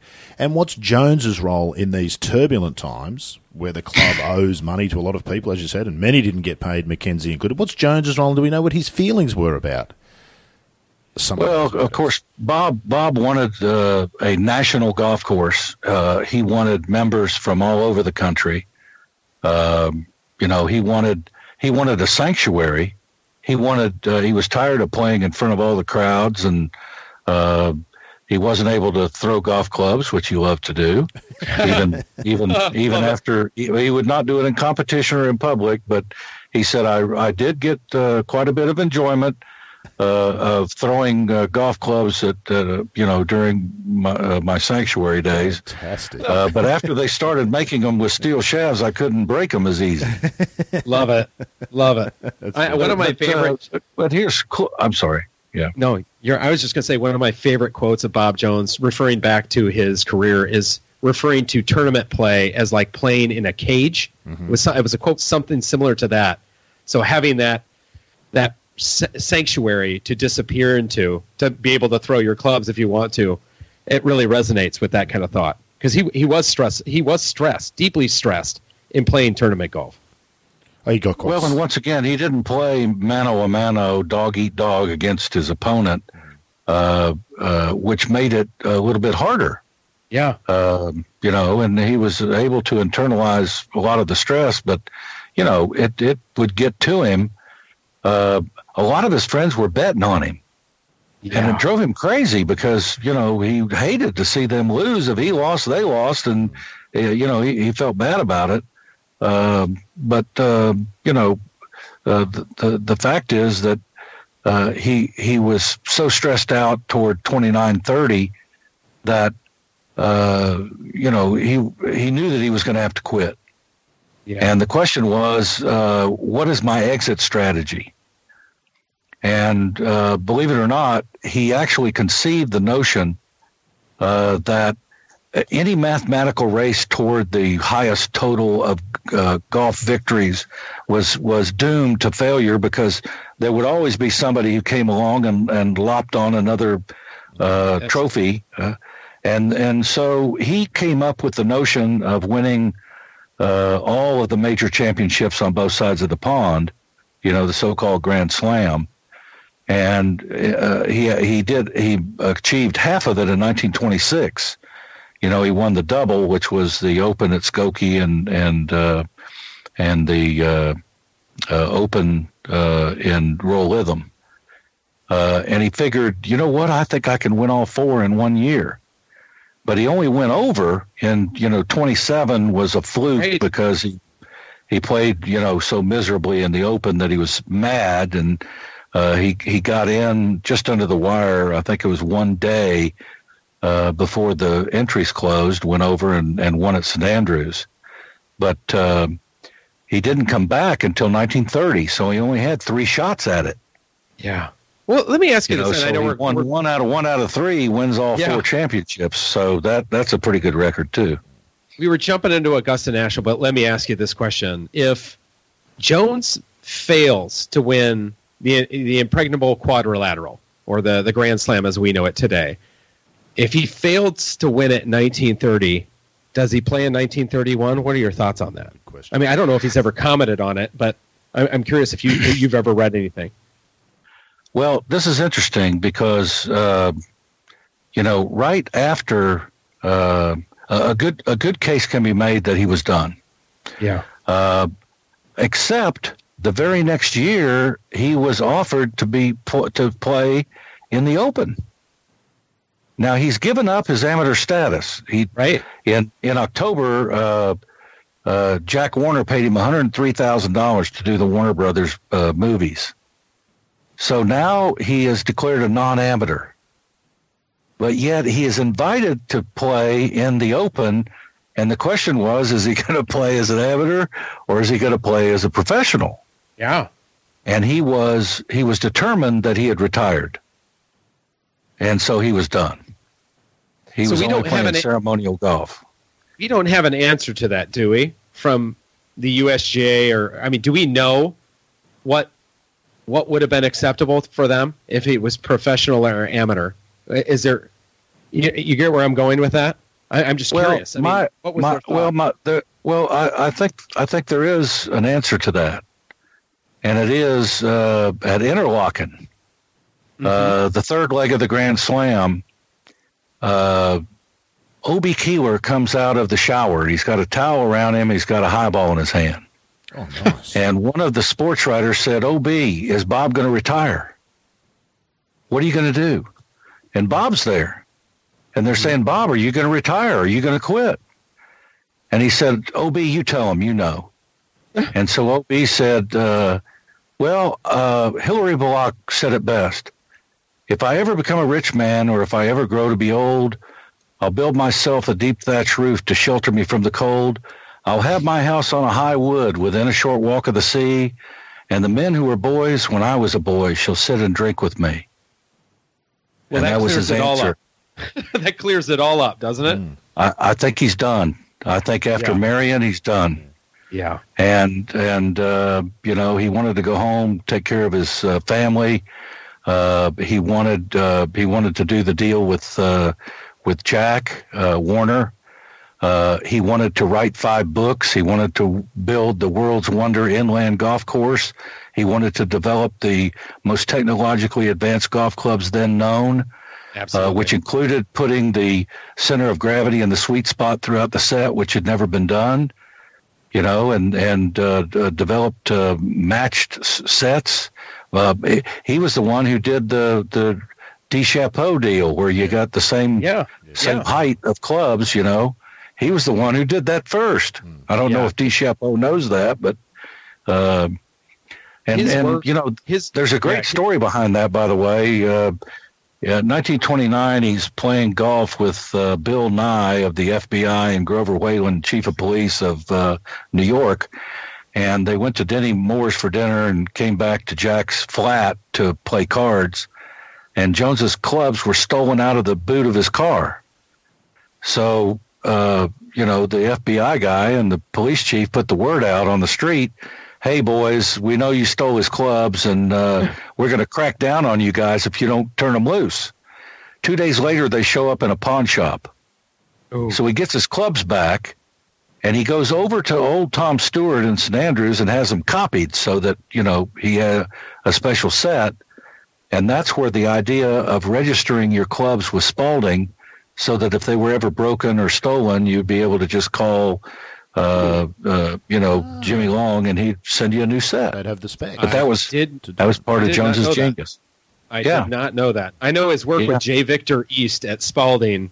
I mean, it literally changed the way sets are purchased today, where the sweet spot is, how they played, and like you said, that the idea of having the the one length club was just, I mean, it was it was another level at that point. It was one of the best-selling sets of all time. They sold in both steel and hickory shafts. Um, and at one point, up until recently, I had a hickory-shafted one that was all matched and made the mistake of letting somebody have it who never gave it back. Oh, so. oh there you go. there you go. Now, uh, to get back to your to, – to tie back in to Cliff yeah. and, and Bob, yes. you know, you had an extraordinary relationship. You know, Cliff is uh, uh, Reynolds and Company, um, and uh, – Uh, one of his uh, uh, former partners uh, is still with us, uh, Bill Will, uh, Bill Williamson. He's from uh, Charlotte, and Bill was a partner of Cliff Roberts in the Reynolds and Company. How about that? Mm-hmm. I so did, I yeah. pulled him aside at uh, Biltmore Forest. We have a very Tony tournament called the Sweetser, named after Jeff Sweetser. He was a member of Biltmore Forest. It's a very uh, high... Uh, brow uh, amateur tournament, uh, and I asked Bill Will, uh, "Tell me about, tell me about Mister Roberts," is what we refer to him as, and he said, "Well, you know, Cliff was uh, he he was very much about uh, uh, uh, famous people. He was enamored with famous people. Eisenhower was, you know, uh, one of his captured uh, audiences, and he became his investment banker and." Uh, and, uh, but Cliff was all about, you know, I know Bobby Jones, uh, uh, th- one of the stories I like to tell is Bob only made two holes in one. Uh, one of them was at the, uh, fourteenth hole at Augusta Country Club. And on the plaque is b- on the spot, Bob Jones, uh, made a hole in one, and, uh, Alfred Severnborn and Fielding Wallace and, um, I think Born's son are on the, uh, plaque. But if you read Cliff Roberts' book, uh, you know, Augusta National, it says, how well I remember when Bob made his hole-in-one at, at the Augusta Country Club. Oh. Uh, he he used a six-iron. I remember I used a seven-iron. Oh. So I, Eileen Stolb wrote the history of uh, Augusta Country Club, and I said, Eileen, uh, what's up with the disparity between the plaque and Cliff's book? And she said, Cliff wasn't there. I said, what are you talking about? She said, Cliff wasn't there. I said, well, it's right in his book. Are you going to go with his book or the plaque? I, she said, Sydney, Cliff wasn't there. So it gives you a pretty good idea.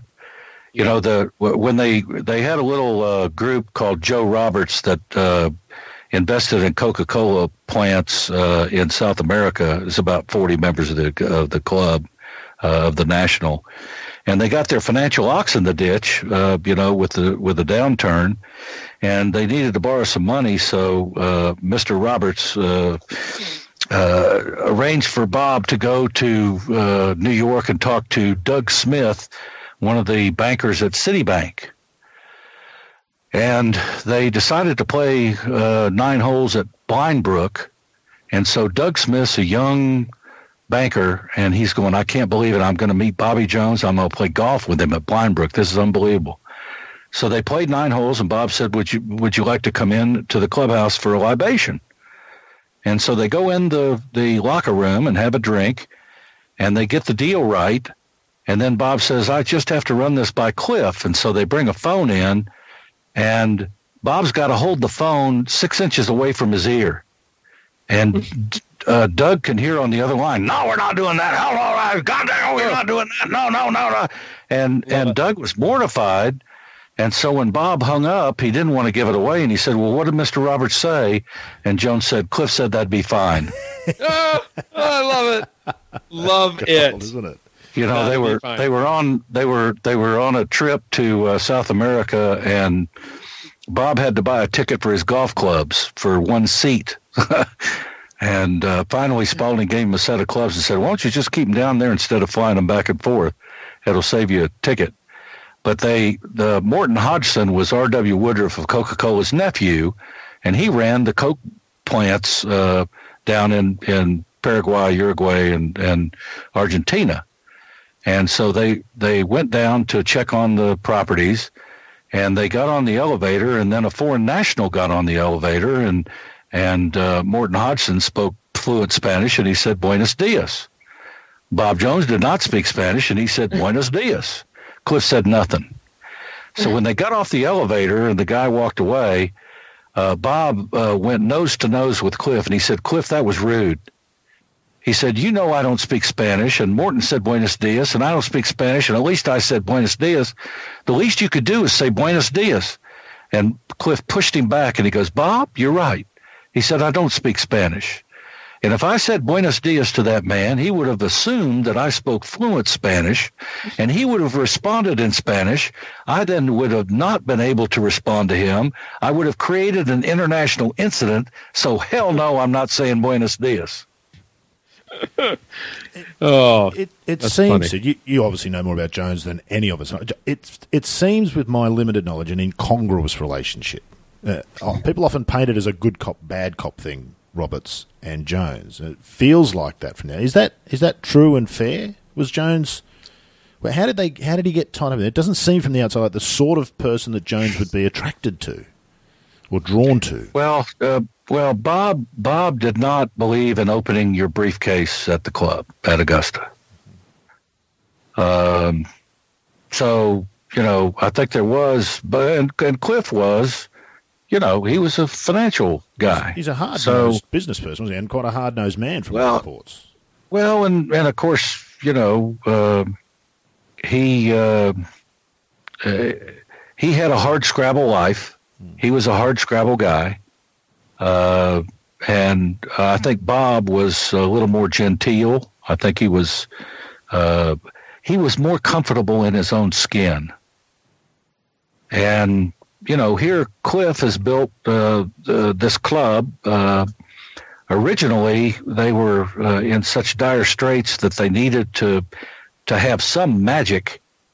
Uh, so they went to the U S G A and said, uh, we'd like to have a U S Open. They had never had a U S Open s- south of the Smith and Wesson line. None. So uh, they got turned down, and that's when Cliff said, well, uh, Uh, he was talking with Grantland Rice, and they said, well, why don't we just have, you know, a tournament that'll be Bob Jones and friends? And uh, Grantland Rice said, you know, all of my boys will be down reporting on the, the Grapefruit League, the baseball uh, places down in Florida uh, for the winter, and I'll persuade them to stop by Augusta to, to report on the tournament if you have one. And that's what they did. Uh, and that's how, you know, that whole thing got started. You know, Bob did not think that it was uh, uh, proper to, to call it the Masters.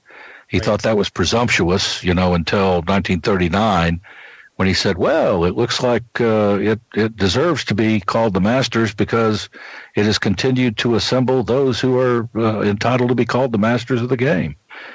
So, uh, you know, Cliff Cliff really took ownership of that and, uh, you know, took off with it. Uh, uh, and Bob, you know, he was the one who was entertaining everybody. Uh, Herbert Warren Wynn used to say, the greatest joy in my year was to go to the Bob Jones cabin to see Bob. He said, we'd go into the cabin, and there's Frances, Bob Jones the third's wife, and she would be the hostess.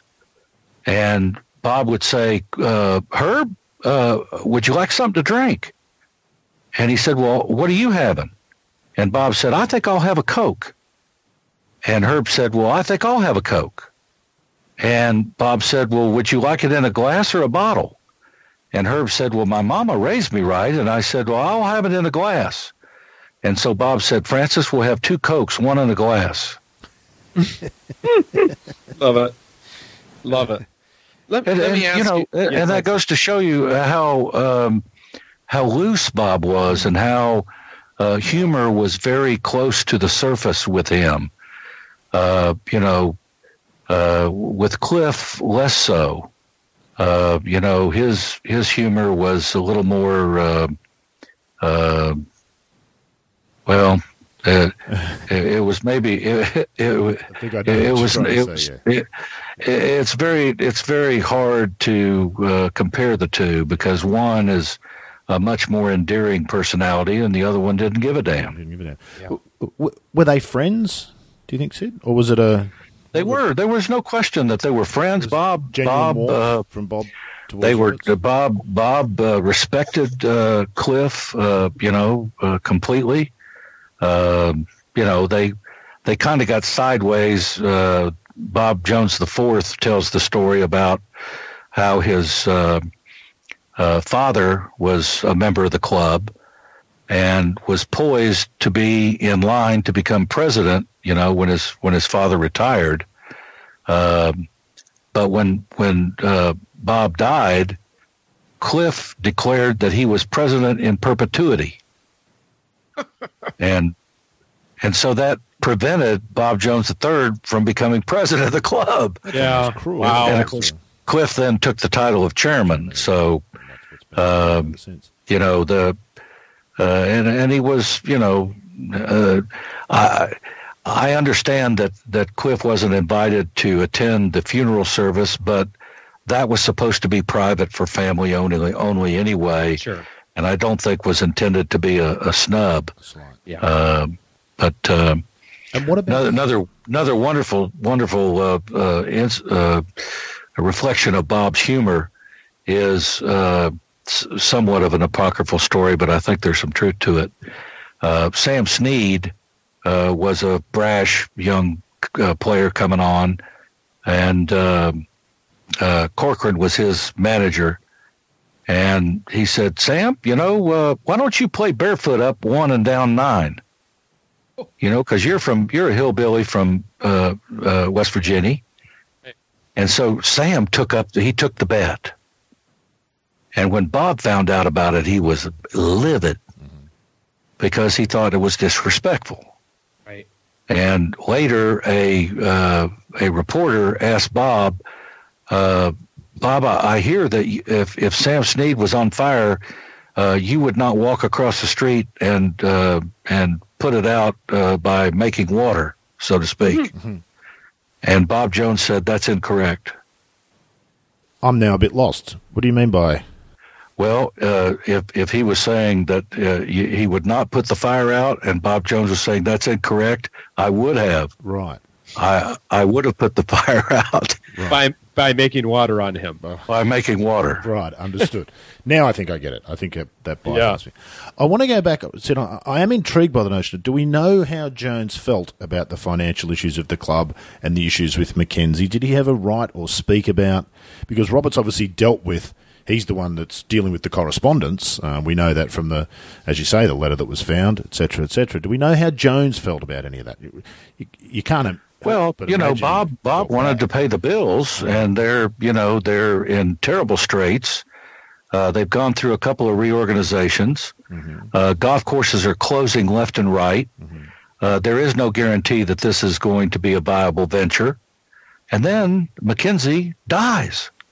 Yeah. January nineteen thirty-four. So thirty-four. Yeah, yeah. So thirty-four. He dies. And so, you know, uh, there's, uh, the, you know, uh, the bill is thrown in the pile, and they never get around to it. And Bob, you know, uh, any uh, uh, concern that he had to get McKenzie paid is kind of, you know, put on the back burner and forgotten about. You have to so, have money to pay him, right? Yeah. Well, you you know, you got to pay your bills, and he was. Yeah. Uh, he, he made sure that everybody paid their bill when they came to the club, and Cliff yeah. certainly did, mm-hmm. you know. But um, but I think I think yeah, it was of concern to Bob, but uh, there was not much that he could do. I guess he could pay it out of his own pocket, and he might might should have, because his own personal circumstances. Both he and Roberts were, in their own rights, reasonably wealthy, were they not? Independent of the club. Yeah, Bob. Bob, uh, you know, once again, he made one hundred three thousand dollars October nineteen thirty from Jack Warner, and that's like a million bucks. Yeah, that was. That, and then he, you know, two years later, they did another uh, uh, six reels. Uh, you know, How to Break Ninety. Mm-hmm. Uh, first one was How I Play Golf, and then uh, that was twelve reels, and the second in nineteen thirty three was uh, How uh, How to Break Ninety. And of course, he got he got paid handsomely for that as well. But you know, Bob was a rainmaker at his firm. You know, he had R W Woodruff of Coca-Cola, Harry Atkinson of Georgia Power. He had uh, you know steel mills. He had you know the Jones uh, town. The town of Canton was owned by Bob's grandfather, R T Jones, and he owned all of the cotton fields. You picked Mister Jones's cotton. You took it to his uh, cotton gin. Yeah, they ginned it into uh, uh, uh, Denham. Uh, took it to the to the Jones uh, Mercantile uh, Company. You took your money to Mister Jones's bank, and he was forty years the Sunday school superintendent at the Canton Baptist Church. So, you know, in nineteen twenty-five, he grossed one point five million dollars. Wow, Ooh. Which was almost unheard of. Mm. Unreal. And and then when the Depression hit, he went to the banks in uh, Atlanta, uh, and he said, "I need to borrow enough money to keep everybody on my entire employment, and because uh, I don't want to fire anybody." And they said, "Well, you know, you're not viable anymore. You're not making any any money. You know, we can't loan you the money." He said, "Gentlemen, uh, I will never do business with you again." And he went to New York and got the money. He built uh, a warehouse, uh, continued to, to manufacture denim, and then when the war broke out, he sold it to the Army at a fortune. Yeah, wow. Brilliant. So so that's the ethic, you know, that you're talking about. Yeah. Jones was never declared a professional, obviously, because he retired. As you say, there was that sort of period where they weren't sure whether he was going to play the Open, and if he did, would he be a professional? Uh, uh, are there any other... I've I've read now. Who raised this, Connor? Somebody raised this with us. Was there an issue about Jones helping to sell real estate prior to his retirement, where some might think it that would that be was yeah engaged question, in professional activity? The question came up. Yeah, the question came up on in nineteen twenty-six that? at yeah. Whitfield Estates. That's it was Whitfield. Bill Williams. Yep. Um, and the and the question was, do we know what? I think the question was two part. Is what was Jones's role at Whitfield Estates? Uh, which was a, a Dare, an Adair property. And I guess the second part of that is, you know, if he's selling real estate and playing golf in the process, could that have been considered a violation of his amateur status? Well, that's a, the you know, that is a, a good question. Uh, I, I've just written a piece called The Gifted Bob Jones. And it and it deals with the town of Sarasota giving Bob Jones a brand new Pierce Arrow automobile. Yeah. Okay. Now this created a big furor with the U S G A because the amateur rule at that time was that if you made money from your playing golf, uh, you were a non-amateur and and you had to take up professional status. Right. But, he met uh, lost his status just because he owned a sporting goods store that sold, sold golf, golf clubs. clubs. That's right. Unreal. That's right. Uh, we met in Sullivan, and yeah. Harvey Ward. Harvey Ward worked for Absolutely. Eddie Lowry uh, selling right. Cadillac fleets. And, you know, when Eddie got into tax trouble, uh, he he uh, he had to tell the uh, the tax uh, investigators that he was paying Venturi yeah. and and uh, and Ward uh, big salaries uh, for playing golf with everybody to sell fleets. Yeah. So that, that cost Harvey, you know, uh, probably part of his uh, legacy, mm-hmm. unfortunately. Yeah. But in, in twenty-six, you know, George Washington Adair built uh, Druid Hills. Uh, he did a bunch of uh, uh, developments in Atlanta. And he got into the Florida craze uh, and bought uh, several thousand acres in Whitfield Estates. Uh, Bob was sent down there to sell lots Uh, with uh, Jack Adair, uh, and he roomed with a guy named uh, uh, Tommy Armour. Yeah, he was and, the first head pro, right?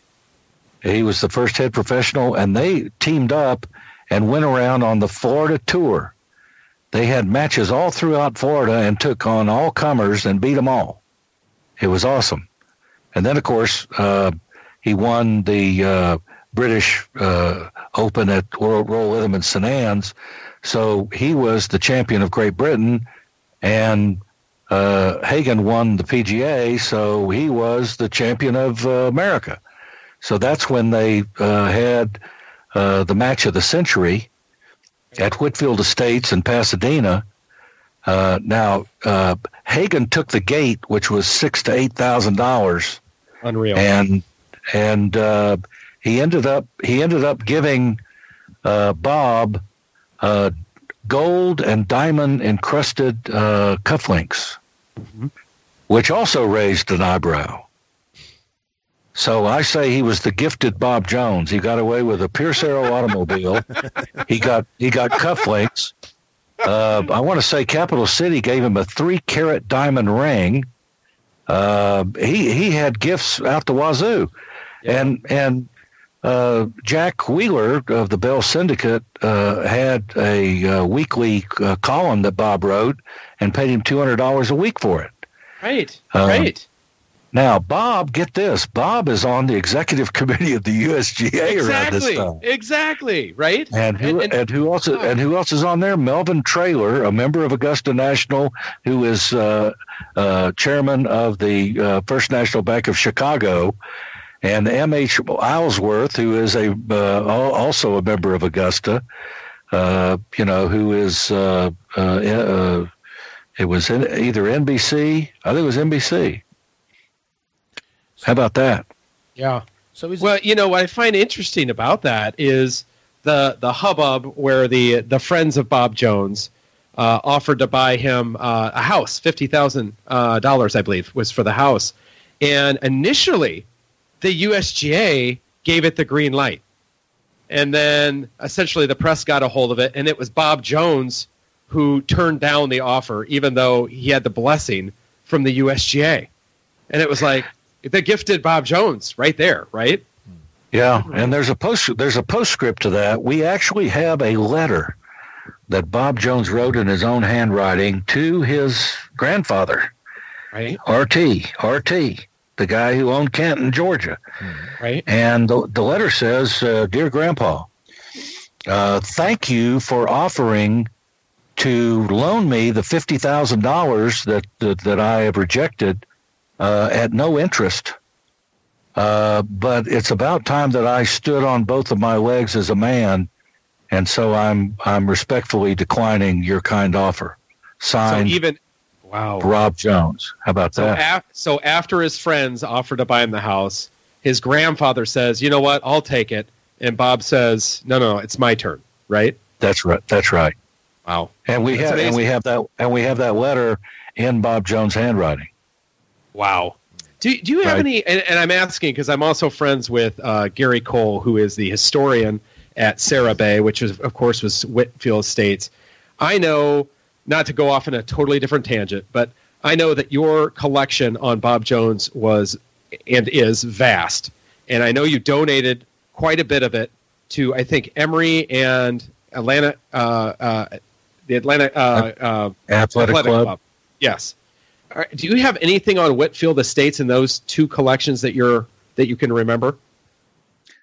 Uh, well, as a matter of fact, uh, I have a uh, uh, archive of photographs of the the uh, match of the century uh, that uh, were taken by three different photographers who were oh. there, and. Uh, uh, So they, you know, they're uh, one. One of them was taken on Rolleiflex. I think another one uh, was taken on um, uh, proper camera. But the, the photographs are are magnificent. Uh, and there was uh, there were two or three uh, people that I interviewed uh, who actually were there and saw yeah. the tournament.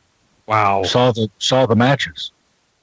Uh, And, and of course, you know, they were able to to to uh, talk about it. One of them uh, told me the story of uh, Hagen pulling up to the Sereno Hotel, uh, which was a real big uh, outfit back then. You know, it was like Don Cesar, you know, today. Love it. Yeah, right. And uh, he pulled up, and the uh, dining room was on the second floor. And the owner was up there having lunch, and up comes this giant car, and out comes the chauffeur, and the owner phoned down to Harmon Hagenbuckle, who was the who was the manager. And he said, Harmon, Hagen just showed up, and he said, uh, tell him that we don't have any rooms, because he'll take over the entire place, and I'll, I'll lose all my customers. Oh, funny. So we need to get rid of him. So get rid of him. And so in comes the chauffeur, out goes the chauffeur. In comes Hagen. Uh-oh. What do you mean? What do you mean, kid? You don't have any rooms. He said, really, Mister Hagen? He said, it's so bad that, that I've even given up my own room. And he said, that's it, kid. He said, pack your bags. You're coming with me. I'll find you a room. so so Harmon called up the owner, and he says, Hagen wants me to leave with him right now. He'll find me a room. He said, do it. If he finds out we lied to him, he'll ruin me. So Harmon said, we went down this, we went down the street to another hotel. I know it was Disgaea maybe. And uh, he said, I stayed for the, I stayed for the entire week. And he said, we had a ball. It was unbelievable. Hagen uh, held court. It was a who's who, uh, you know, and uh, I, I think I've got him on film telling this story, but it's a beauty. That's fantastic. Oh. And what, a, and again, live, what an amazing name. Did you say Harmon Hagenbuckle? Ed, Ed Ro- uh, Harmon Hagenbuckle, yeah. Just amazing. But uh, there's another guy, uh, uh, Ed Rogers, who was the golf pro at Saint Leo College, you know, over over uh, near uh, Hay- uh, Dade City. Yeah. Uh, and he was also up at uh, uh, uh Port Orange and Jacksonville. They had a golf course up there. It's no one of your no longer existing golf courses. Yeah. And uh, he was the pro there. And he said, uh, I saw the matches at uh, Pasadena and Whitfield.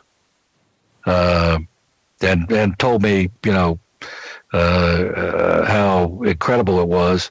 I think Jones had something like thirty-two putts, and Walter had twenty-five. Wow. Right. Yeah, yeah. It was all the putter. It was all putting.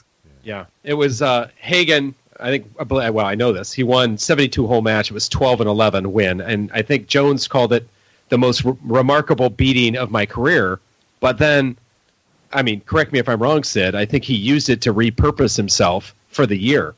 And oh, I, I yeah, think was, no was it a, I can't remember, was it a balance? It was something relatively simple in his swing that he discovered after the match that put him on a path for nineteen twenty-six, which was virtually unde- un- he was undestructible. I, I can't. Well, I, maybe it was the ball. It might, it might have been ball position again. You're, the ball was creeping back in his stance. Yeah, yeah. Absolutely, that's crazy. Let, well, that, let me ask you. Let me ask you. Let me ask you a question. Going back to Augusta, um, maybe we don't know this, but it sounds like from what you were talking about before, if not for the Great Depression, nineteen twenty-nine, uh, we're in the nineteen thirties. Augusta's under design in nineteen thirty-one. Uh, nineteen thirty-four, we have the first Augusta National Invitational. If not for the financial crisis, do we have the Masters today? What are your thoughts on that? I mean, it, they were looking to raise the gate, raise profile. Would it have happened if it weren't for the Depression? Well, I, I, I still think today that when you uh, when you walk on that hallowed ground, absolutely, uh, you will you will run into someone who says, "How well I remember when Bob came up to us under the big tree." You know, here at Florida State, Don Veller was the golf coach. Right. nineteen fifty, fifty-four or five, um, he he was invited to take the entire team up to be marshals at, at the Masters. Fantastic. So he took the entire golf team uh, uh, up to, to be, and Jones sat under the big tree with the team and Coach Veller and talked about the Rose Bowl that Georgia Tech played, that he went to uh, in what, twenty-five? Yeah. Yeah. Okay. And, you know, so everyone has a Bob Jones story, how well I remember. Yeah. And and I think really that that is, uh, it's getting, it's getting less so. If I go talk to a group, I usually open with, how many of you ever met Bob Jones? How many, whoever play, who played golf with him? And if nobody answers uh, uh, the question, then I can say whatever I want. That's a wonderful thing about history. I, I really like you, Sid. Yeah, I do too. I do too. Sid, let me ask you something. Well, everybody has their moments, yeah, you know. Oh, that's so that's good. Right. Tr- not what, and uh, wait, before you jump in, yeah. before you jump in, what do you what do you think though, Sid? Do you think? If we don't have the Great Depression, do we have the Masters today?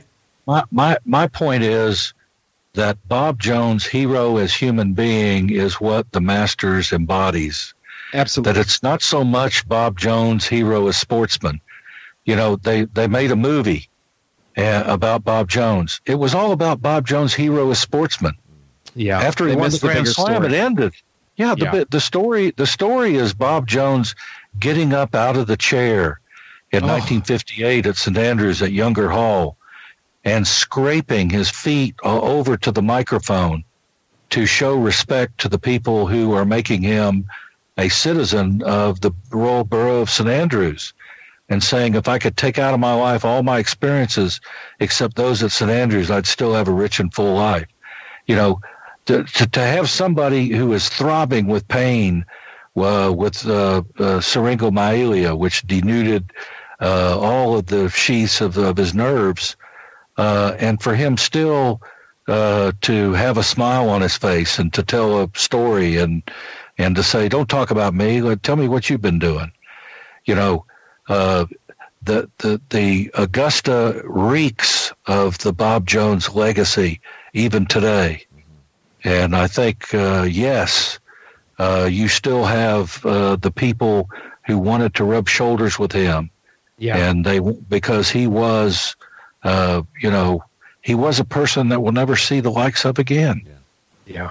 Mm. You know, I, I know you probably never listened to the podcast, but uh, our opener actually uh, begins with his speech to uh, the burg of Saint Andrews.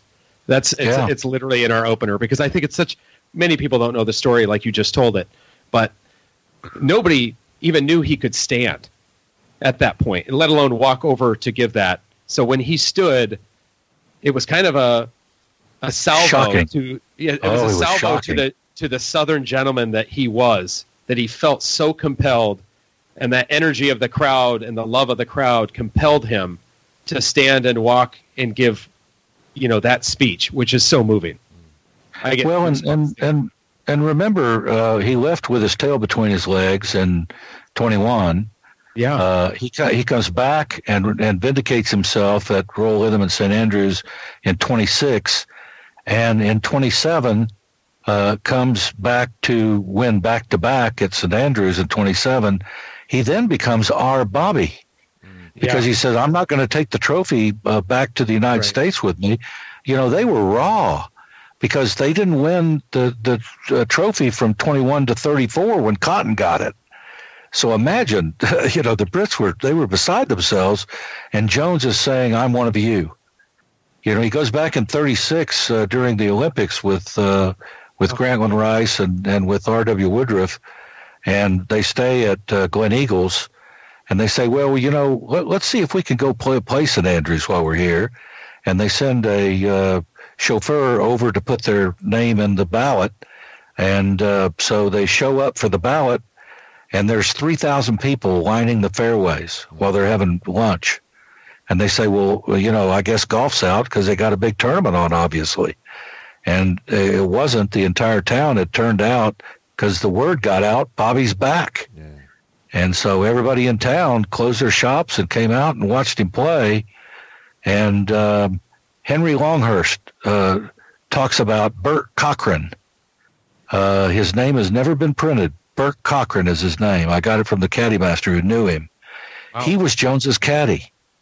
Oh. And as Jones goes to the eighth hole, you know, to, to make his third birdie, uh, Cochran, after he hits his his, his uh, tee shot ten feet from the hole, Cochran just looks up and said, "Aye, but you're a wonder, sir.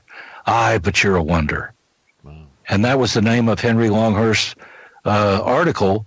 But Henry says uh, the name of the caddy Uh, has disappeared into the mists of time. No, it hasn't. Rick McKenzie, the caddy master, told me Sydney. His name is Bert Cochran, came from Trinent, right near Edinburgh, and I knew him, and he told me the the, the whole story. Wow. wow. So Bert Bert Cochran, you're getting some good stuff here. That's go. some great stuff. I did not know that. No, That's know. unreal. Didn't know that. Yeah, but it's a great story. Ah, but you're a wonder, sir. Isn't it? You know, and then he comes then he comes back in fifty-eight. Uh, Charlie Harrison, who is still alive, he's eighty-seven, you know, he knew Bob Jones as well as anybody. He insured Bob going over to uh, to uh, uh, captain the World uh, Amateur Team Championship and sold him the insurance policy, and they lost an engine over Gander, Newfoundland. Ooh. He almost had to pay out, pay off on the policy. oh, wow. But, yeah, but he, but he, you know, he shows up, and the entire town, you know, embraced him. Yeah. And uh, he said, uh, uh, it is a remarkable feeling walking about a foreign town and having people call you by your name, usually by your first name, yeah. and asking how you're doing. Wow. Most you know, I mean, that that's... Yeah. So when, when you talk about uh, uniting two countries in amity and rivalry, Uh, you know, through one remarkable personality. Uh, I think that's your theme. Yeah. What a stroke of good fortune that they managed to get a spot in the ballot that day in nineteen thirty-six. So can, you, can you imagine if they'd missed out? What a disappointment that would have been for everybody if they hadn't get to yeah, see all, Yeah, all, all they put was uh, was R W Woodruff. Uh, uh, I think Morton Hodgson was with him. I think it was uh, M. Hodgson, uh, R T. Jones, and uh, matter of fact, I think it was only three. Uh, Woodruff automatically said, "I'm not playing." I'm going to embarrass myself. So they had to get Laurie. They got they got uh, Laurie Ochterlony, and um, I think um, wasn't it uh, Gordon uh, Gordon Lockhart from uh, Glen Eagles? I think maybe uh, played with them. But you know, he he went out in thirty-two. Oh, wow. And came came back came back and even, uh, you know, and uh, and then went to this fabulous uh, dinner. Uh, Herb Wynn tells the story about it when he was there with Billy Joe Patton, and when they walked out, he said, you know, uh, this one Scot rose and said, started singing, "Will you no come back again?" And then the entire household, probably two thousand people, stood up and started singing. And, of course, everybody had tears in their eyes because they knew that he never would come back again. Mm-hmm. Yeah. And as as uh, Herb and Billy Joe were walking down the street, uh, th- there was not a word said until finally Billy Joe said, "He's the greatest Southerner who ever lived." Mm. Wow. And Herb just uh, Herb would bust up laughing. Yeah. He's the greatest. He's the greatest Southerner who ever lived. Yeah. Uh, right. All things. I, I want to take you back right. quickly, Sid. We we did an episode of the show which caused quite a bit of controversy amongst a small number of people about when did the majors become majors, and of course, uh, the Masters is part of the discussion. nineteen sixty is what we settled on when Palmer said this would be the the, the modern Grand Slam tournaments, the P G A Masters, U S and and Open Championships. Where do you stand on those? Is nineteen thirty-four the first Augusta Invitational? Is it a major? Uh, I, I think it. I think you're probably talking about major status after the war, when when you had the modern triumvirate of Hogan, Snead, Nelson. Mm-hmm. Yeah, that's really you know Gene Sarazen sh- uh, had the shot heard round the world in thirty-five when he hit the double eagle, and that that is what drove the gate. Everybody wanted to see, hey, if uh, if there's this kind of fireworks, we need to go see it. Right. But then, but then you had the war, and they had cows uh, lunching on the greens during the war. Uh, but I think what really started it was the modern triumvirate of Hogan, Snead, Nelson, because they were firecrackers and they were, you know, trading titles yeah. back and forth. Uh, and then you have uh, T V. You know, fifty-eight, nine sixty, you got T V. So that is an explosion of uh, uh, of excitement there. Yeah. Uh, so I, I think, you know, maybe those ought to be some considerations. Do, do we know Jones's own feelings on the matter? Was he ever asked about it? Did he ever talk about the status of the tournament, where it sat amongst the biggest tournaments in the world? Well, once again, it was nineteen thirty-nine that he uh, finally acquiesced and said that I think it is entitled to be called the Masters. Mm-hmm. Uh, now, uh, putting it together with uh, other uh, tournaments to create, uh, you know, uh, the Grand Slam mm-hmm. or the professional, some, the modern, modern, modern Grand Slam. I mean, you're you're really you're talking about Bob Drum. You know, and Arnold at mm-hmm. Cherry Hills, and and you know, and in nineteen sixty, of course, was the centenary year at Saint Andrews. Arnold has won two, and now he's going to win the third. No, he's not. Okay, and not if Australia's got anything Chip, to say Chip, about it. And Chip Anderson, Chip Anderson, right, is Palmer's caddy, mm. and he said we came to seventeen, and Palmer drove it right over the sheds. Uh, he said, "What is it, Tip?" He said, "It's it's a seven." He oh. said, uh, "Okay, fine." So he hits a seven on the green and three putts. Same thing happened the second round. Finally, oh. Kel Nagle, Kel Nagle is overhauling Palmer toward the end of the you know the last round, and Palmer hits it over the sheds, perfect. He says, "What is it, Tip?" He said, "Damn it, Palmer, you know what it is. It's a seven." He said, "Give me a six." He said, "Damn it, Palmer, you'll be in the road." He said, "Give me a six." He hits it in the road and then chips up, makes the putt, hands his putter to Tip and said, "See there, Tip, you've been giving me the wrong club all week." Love it. That's what a, great characters, right? I had great that. characters. That's a brilliant story. A brilliant story. Uh, and Kel was one of the true great gentlemen of the game. I was lucky enough to have met Kel Nagle a couple of times uh, here in Sydney, and what an extraordinary and wonderful uh, man he was! What an achievement that was late in life. Well, the, he's an interesting character. Well, there were there were two there were two extraordinary people from from uh, Australia, among others, you know. Mm-hmm. Uh, but J. Victor East and and uh, uh, Kirkwood, mm-hmm. uh, Joe Joe Kirkwood, Kirkwood. Mm-hmm. They came over in twenty-one to the Open at Saint Andrews. Met this young nineteen-year-old lad named Bob Jones. They then, uh, I think Kirkwood finished fourth or fifth, uh, and then they went to uh, Pinehurst, and J. Victor East said uh, to Donald Ross, "I need a job." And he said, "Well, I just finished Biltmore Forest in Asheville, North Carolina. You can take that." And so he became the first pro at, uh, at uh, Biltmore Forest in Asheville, and Joe Kirkwood went on tour with Walter Hagen. Hagen that's right. And Great trick shot artist, right? John Kirkwood, one of the exactly, one of the great yeah. trick shot artists. Yeah. So two of the greatest Australians who did more for uh, you know American golf uh, than than maybe some others. Hey, we're still claiming Travis. I know he was naturalised, but we still claim Walter Travis too. Thank you very much. He was born right here in these shores, and of course, never played golf in this country. He's an extraordinary story in himself, isn't he? You're both historians. He is. He, yeah, he's amazing, ma- magnificent. Of course, he started the American Golfer magazine, yeah. which is uh, you know one of the uh, best ever. Yeah. Yeah. Uh, but he got he got the same welcome that Jock Hutcherson did in twenty-one, because he was native San Andrean, and they said he was a traitor. yeah.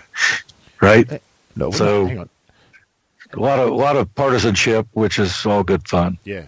yeah. Not to mention the uh, banning of the Schenectady putter, the yeah, center shafted right. putter that followed years later and lasted for fifty years. Mm. A nice uh, thank you for participating in winning our tournament. Yeah. Well, let's let's add a let's add a couple more logs on that fire. Okay. Yeah. They banned the Schenectady. Then uh, Hutcherson in twenty-one uses the rib-faced niblick. That's right. You're right. right. They banned that. And then Bob Jones uses the Walter Hagen concave, concave sand wedge, and they banned that. So yeah. I've, I've got one of those right in front of me. Yeah. Wow. There you go. What a great story. This this stuff can go on endlessly, and we will. I've got my, my feeling, Connor, is that Sid needs to come back. He's already... I agree. He's touched on four separate podcast topics at various times during today's chat, all of which could be their own show. And we've gone for nearly two hours, and I don't feel like we've even brushed the surface. So, uh, but I think we best uh, we best be winding it up. Uh, Sid, can I just say what an amazing privilege it's been to chat to you today. We really do thank you for taking the time. And will you come back if we ask you? Have we proved our chops? Uh, well, uh, you know, the the uh, the answer is yes. The question's when. And especially on this subject, because, uh, you know, the the whole notion of Bob Jones, hero as human being, is still as viable today as it was, Absolutely. you know, ninety, ninety years ago. Mm-hmm. ninety years ago. That's amazing, isn't it? You're talking almost ninety years. Yeah. Isn't that amazing? It, it genuinely is. But we're still, but we're still talking about Bob Jones. Yeah. And people say, why is that so? And the answer is because we've never seen anyone quite like him. Not before. Here's a guy who was uh, brilliant. He was an intellect. Mm-hmm. He was a sportsman. He was hero as human being, mm-hmm. uh, ambassador of the game, you know, uh, and and a hero who never let us down. Yeah. yeah. You know, we, we've we've been let down by so many heroes who. You know, they're wonderful on the field of play, but they go home and kick the cat and beat the dog and mm. and bet on their own uh, uh, sport. And we say, well, isn't that a shame? But he's still the greatest player, you know, on the court. You know, shame on us. Uh, I say Bob Jones is a hero after five o'clock. The guy who goes home on after uh, winning whatever championships there are, he's the same guy, twenty-four seven. Yeah. What you see is what you get. And unfortunately, you know, uh, the, the greatest players, Jordan and, and uh, yep. you know, Muhammad Ali, they came back to because they weren't satisfied with the record that they made. They wanted to pile another uh, title on top of what they had done in a vain attempt uh, to try to, to restore the luster. Bob Jones won the Grand Slam, and probably it will never be uh, – matched again. Well, it seems highly. You know, on that point, Sid, I, I don't know. I speak for Rod, but I, having you back on, I think to touch just a little bit more on his playing career, but more about the man himself yeah. is what I'm interested in. I mean, I know every, not everything. I'm sure you know more than I do on his playing career, but the, people know that story, right? People know that story, and I think most of our uh, listeners know that story, but they don't know much about the man himself. And I think that would be an even more interesting podcast to get a little deeper into the the man behind the myth, if you will. And by the way, well, Rod, I have I have one more question that I have to ask uh-huh. Sid. So why don't you go first, Sid, and I'll ask you this question from Twitter. No, it's fine. Let's go. All right. So um, I have a question. I promised to answer or ask it. Uh, this is from someone you may or may not know. Uh, the listener. Uh, the question is, Sir, uh, Mister Matthew, in one of your books, you have a dedication to Uncle Bobby. Who is Uncle Bobby, and can you tell us the story behind Uncle Bobby, and it, the uh, the Twitter handle is Lauren Harrison. I'm not sure if you know her.